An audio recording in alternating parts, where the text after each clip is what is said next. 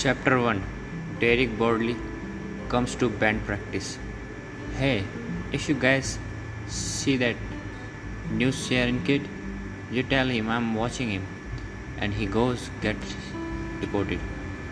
This came from Derek Bodley as he suckered up the driveway of my house to the garage, where I was practicing with my brand, the people mover.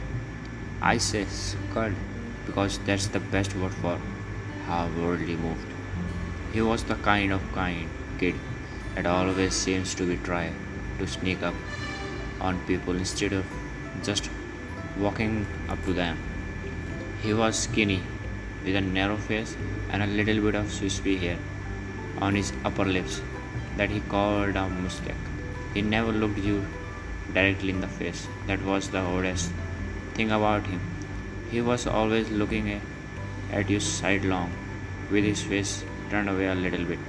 Woodley lived a few blocks away and was 15th, the same age as we were. He spent most of his time wandering the neighborhood looking for trouble.